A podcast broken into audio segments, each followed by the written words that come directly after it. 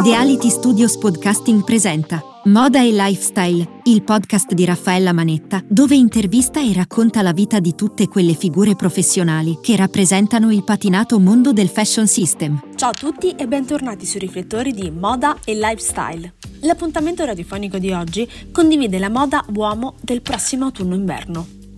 La Milano Fashion Week Uomo è giunta al termine, tra un romantico ritorno all'essenziale e l'evidente volontà da parte delle maison di concentrarsi su quel bello e ben fatto che da decenni contraddistingue il Made in Italy.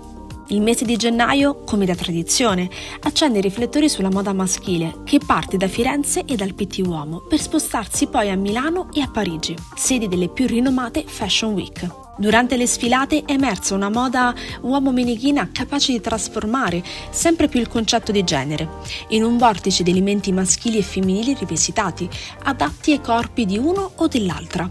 L'ideale per chiunque, semplicemente di chi abbia voglia di indossarli. Una forte volontà di indossare capi comodi che facilitano le attività quotidiane e una ritrovata passione per il colore del cielo in questi giorni, ovvero il grigio. Ma come sarà l'uomo del prossimo autunno-inverno? Visioni contrastanti hanno animato la settimana della moda milanese.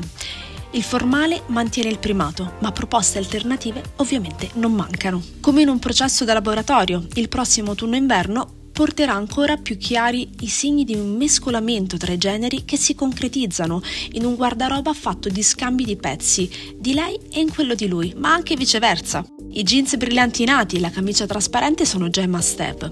In più, ovunque sulle passerelle un grande ritorno, lo slim fit. In tempi incerti, guardare al passato può risultare rassicurante e le collezioni autunno-inverno 2024 presentate a Milano Moda Uomo sembrano proprio confermare questo assunto. A fare da fin rouge, nel corso delle cinque giornate dedicate allo stile maschile, è stato un ritorno al classico e un diffuso senso di nostalgia che si sono manifestati fin dall'inizio delle kermesse.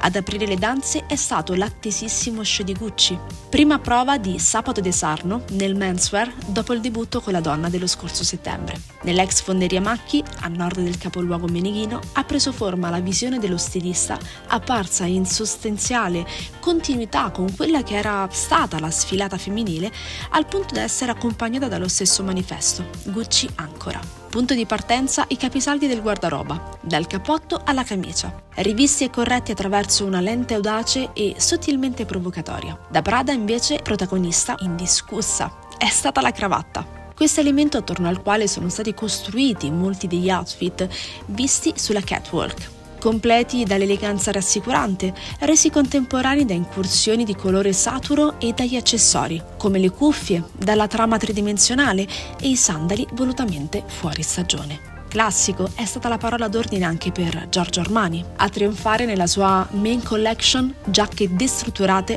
pantaloni con le pins e una serie di capi rieditati nelle proporzioni, ma sono stati diversi anche i marchi e i designer che si sono cimentati sul tema, da Alessandro Sartori, che per Zegna continua con successo a portare avanti il suo approccio sartoriale e allo stesso tempo innovativo, a Dolce Gabbana, con una collezione votata al Total Black, da Fendi, dove i protagonisti sono stati capi preziosi e funzionali ispirati all'outboard britannico, a Jordan Luca, il brand design dei talenti Jordan Browen e Luca Marchetto, che ha mixato sapientemente la tradizione sartoriale di Seville Row e quella italiana.